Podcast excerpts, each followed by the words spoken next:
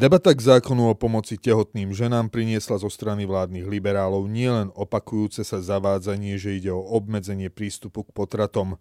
Novú úroveň dosiahli invektívy namierené voči Anne Záborskej a jej spolupredkladateľom. Komentátor denníka N. Martin Šimečka prirovnáva vinu za klimatické zmeny, ktorú nesie jeho generácia k vine Nemcov za Hitlera a holokaust. Mladých vyzýva, aby starým túto vinu donekonečna pripomínali. Do škôl sa chystá nová príručka pre sexuálnu výchovu. Do akej miery môžu rôzni autori a združenia bez vedomia rodičov distribuovať svoj pomocne vytvorené učebné texty. V texte týždňa komentátor českého Echo 24 Ondřej Štindl na príklade amerických progresívcov ukazuje, ako uzatváranie sa do bublín vedie k ohlúpnutiu a deštrukcii demokracie. Video týždňa prináša pohľad na palčivé otázky klimatickej zmeny. Prečo ľudia ochotne veria tým najhorším scenárom?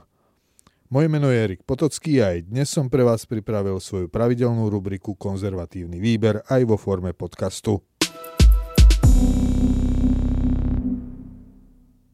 SAS objavila nové dno. Strana SAS v ostatnej parlamentnej rozprave k zákonu o pomoci tehotným ženám objavila nové dno. Nielen, že jej predstavitelia pokračovali v zavádzajúcich tvrdeniach o tom, že tento zákon obmedzuje prístup k potratom a manipulatívne operovali prieskumom, ktorý podľa nich ukazuje, že 92% ľudí na Slovensku je proti zmene potratovej legislatívy. Tento raz použili aj tie najhoršie osobné invektívy voči predkladateľke Anne Záborskej a ďalším, ktorí prijatie zákona podporujú. Napríklad spravodajca k zákonu, poslanec Peter Cmorej, najprv citoval z mailu, ktorý tento zákon spája s tragickým prípadom ženy v Polsku, ktorá zomrela pre zanedbanú zdravotnú starostlivosť zo strany lekárov, pričom následne dodal, citujem, Máte ešte príležitosť nebyť k otázke interrupcií sadistické monštrum, ale človek na svojom mieste. Ani ja si o vás, pani navrhovateľka, myslím, že nie ste sadistické monštrum, preto by som očakával, že ten návrh stiahnete, že sa uvedomíte, čo vlastne robíte. Koniec citátu. Tento aj ďalšie citáty uvádzame v pôvodnom znení tak, ako sú zaznamenané v textovom prepise rozpravy na webovej stránke Národnej rady. Pridal sa aj ďalší člen SAS, Miroslav Žiak. Ten najprv prečítal údajne autentický príbeh psychiatrickej pacientky, ktorá sa nevedela dostať k potratu pre podľa nej odpor lekárov, ktorých navštívila. Navyše ju psychicky rozrušovala aj prítomnosť billboardov a plagátov, ktoré propagovali národný pochod za život, ktorý sa v tom čase v Bratislave chystal.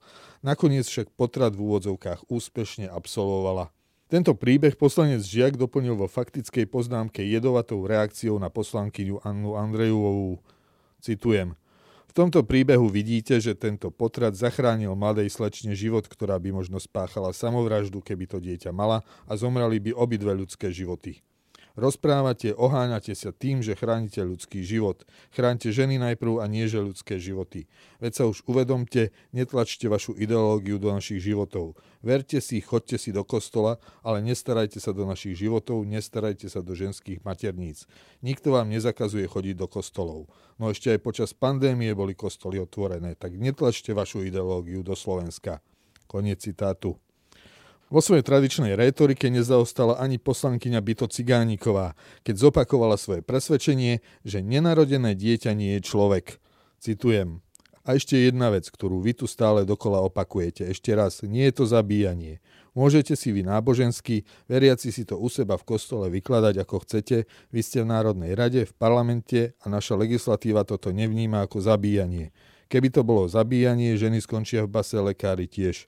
Nikto v base nekončí, nie je za to trest, lebo to nie je zabíjanie. Viete prečo? Lebo to nie je dieťa. To, či sa vám to páči alebo nie, to je druhá vec. Ale my sme tu v právnom štáte, sekulárnom a vy sa musíte prispôsobiť spoločnosti, v ktorej žijete. Koniec citátu. Trestný zákon však hovorí niečo iné ako poslankyňa Byto Cigániková. Paragraf 123 označuje vyvolanie potratu alebo usmrtenie plodu za ťažkú újmu na zdraví a úmyselné spôsobenie ťažkej újmy na zdraví trestným činom je.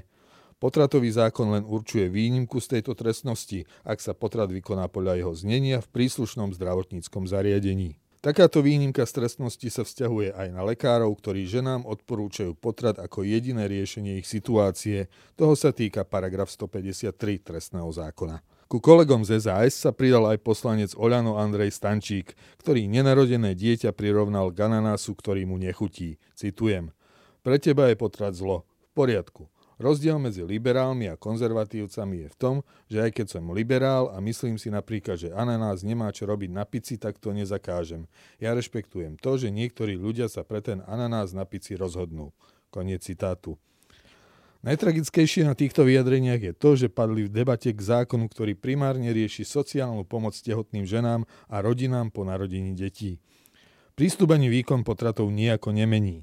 Zároveň chce ženám poskytnúť čo najširší okruh informácií nielen o samotnom potrate, ale aj o jeho alternatívach a možnostiach sociálnej a inej pomoci.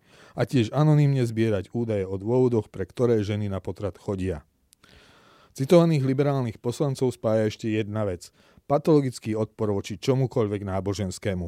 Otázka hodnoty ľudského života však nie je otázkou náboženského presvedčenia, ale základnej ľudskosti. Metafyzická vina.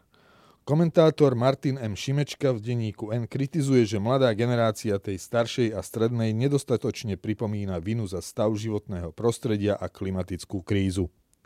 Ako píše, uvedomil si to aj na základe toho, že predným sklom svojho auta už nezabíja toľko hmyzu, čo kedysi. Ani dnešné deti už nemôžu týrať chrobač zatváraním do zápalkových škatuliek, ako to v detstve robil on, keďže hmyzu za posledné dekády pod vplyvom zmien klímy ubudlo. Vlastníctvom a používaním auta pozabíjal o mnoho viac hmyzu ako predným sklom. A činí tak celý svet jeho generácie – Starých podľa neho klimatická kríza nezaujíma, lebo chcú v doterajšom pohodlí dožiť a katastrofy veštenej o 30 rokov sa nedožijú. A mladá generácia je zas podľa neho príliš meká, aby sa zbavila starých, ktorí stoja v ceste a vykričala im vinu. Šimečka píše, citujem, moja generácia je v rovnakej morálnej situácii, v akej boli Nemci po druhej svetovej vojne. Rozdiel je v tom, že kým oni museli prejsť ujasnením si metafyzickej viny za tragédiu, ktorá sa už odohrala, my si ju musíme ujasniť za tragédiu, ktorá ešte len príde. Ale mladí ľudia nám musia pomôcť to pochopiť. Koniec citátu. Nehovorí však o osobnej vine. Tá sa dnes nenosí, lebo veď hriechy sú len náboženským bludom. Pohodlnejšie je zvaliť aj klimatickú krízu na akúsi metafyzickú vinu celých generácií. Hovoriť o celogeneračnom povinnom uskromnení sa a o kolektívnom pocite viny je skôr pózou v rámci módneho trendu, v ktorom je za mnohé zlá sveta zodpovedný starý biely muž. A vyznelo by bizarne, ak by sa tento starý biely muž zo strednej Európy kajal za otroctvo a kolonializmus. Sexuálna výchova na školách. Do škôl sa tlačí ďalšia príručka sexuálnej výchovy. Teda ešte sa netlačí, len sa na ňu rozbehla zbierka. Keďže príručka nie je stále hotová, zo zverejnených útržkov ilustrácií ťažko posúdiť jej obsah. O ten však až tak nejde. Nakoniec na otvorenom trhu si každý môže vydávať, čo uzná za vhodné. Táto príručka sa tak môže dostať na školy voľnou, nekontrolovanou distribúciou bez toho, aby o jej obsahu vedeli odborníci, napríklad detskí klinickí psychológovia, ale najmä rodičia. Samotné autorky ponúkajú možnosť poslať príručku priamo školám. Takouto distribúciou sa už pochválila líderka feministickej platformy Progresívneho Slovenska Beata Jurik. Hoci nejde o učebnicu v pravom slova zmysle a autorky svoje dielo takto ani neprezentujú, malo by ísť o akýsi doplnkový materiál k vzdelávaniu detí. A aj ten by mal prejsť odborným posúdením príslušných autorít. Biologické fungovanie ľudského rozmnožovania sa preberá na prírodopise, no otázka sexuálnej výchovy je primárnou kompetenciou rodičov. Deti sa zo žiadnej príručky nenaučia, ako vyzerá zdravý vzťah dospelého muža a dospelej ženy v manželstve. Je však pravdou, že vhodná príručka môže byť nápomocná najmä tým, ktorí žijú v rozvrátenom prostredí alebo im jeden z rodičov chýba.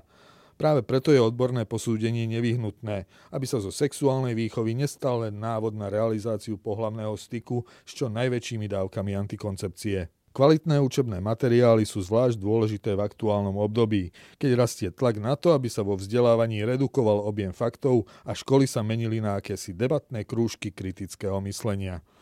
Hoci sa niektorí môžu oháňať tým, že na primeranom vzdelávaní detí aj v tejto oblasti nie je nič zlé, Problémom môže byť nikým neschválená a odborne neposúdená príručka, a to pre akýkoľvek predmet.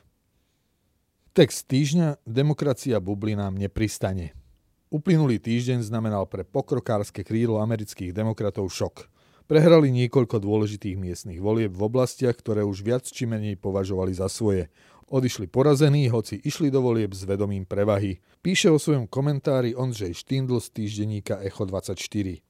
Základný problém tejto skupiny je podľa Štindla jej uzavretosť. Zároveň vychádza z americkej puritánskej tradície, no už pretransformovanej z morálnej na ideologickú čistotu. Akékoľvek iné názory sú prísne odstraňované, čo vedie k nevyhnutnému zhlúpnutiu celej komunity, keďže nie je vystavená ani vnútornej kritickej diskusii.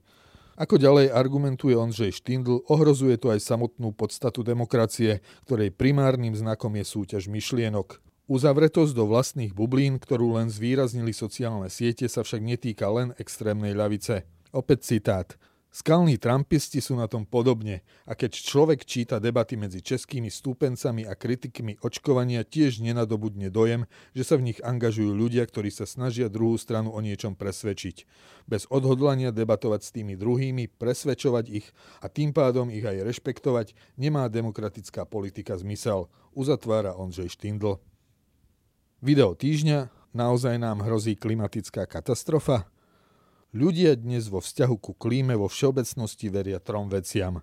Že otepľovanie atmosféry je spôsobené výlučne človekom, že nám počítačové modely dávajú odpoveď na to, aká bude klíma o niekoľko desiatok či o 100 rokov a že zastavením spaľovania fosílnych palív a emisí CO2 celý problém zmeny klímy vyriešime. Tieto predpoklady sú buď nepravdivé alebo značne prekrútené, hovorí vo videu Prager University Steve Koonin, ktorý pôsobil na ministerstve energetiky za Obamovej vlády. Vnímanie ľudí totiž primárne nevychádza z vedeckých zistení, ale z toho, ako ich podávajú médiá. A tie vedia, že strach predáva. Články o tom, že veci nie sú až také zlé, si podľa neho masovú čítanosť nezískajú. Toľko z rubriky Konzervatívny výber pre tento týždeň. Odkazy na citované zdroje nájdete v texte zverejnenom na www.postoj.sk. Moje meno je Erik Potocký a ďakujem, že ste ma počúvali.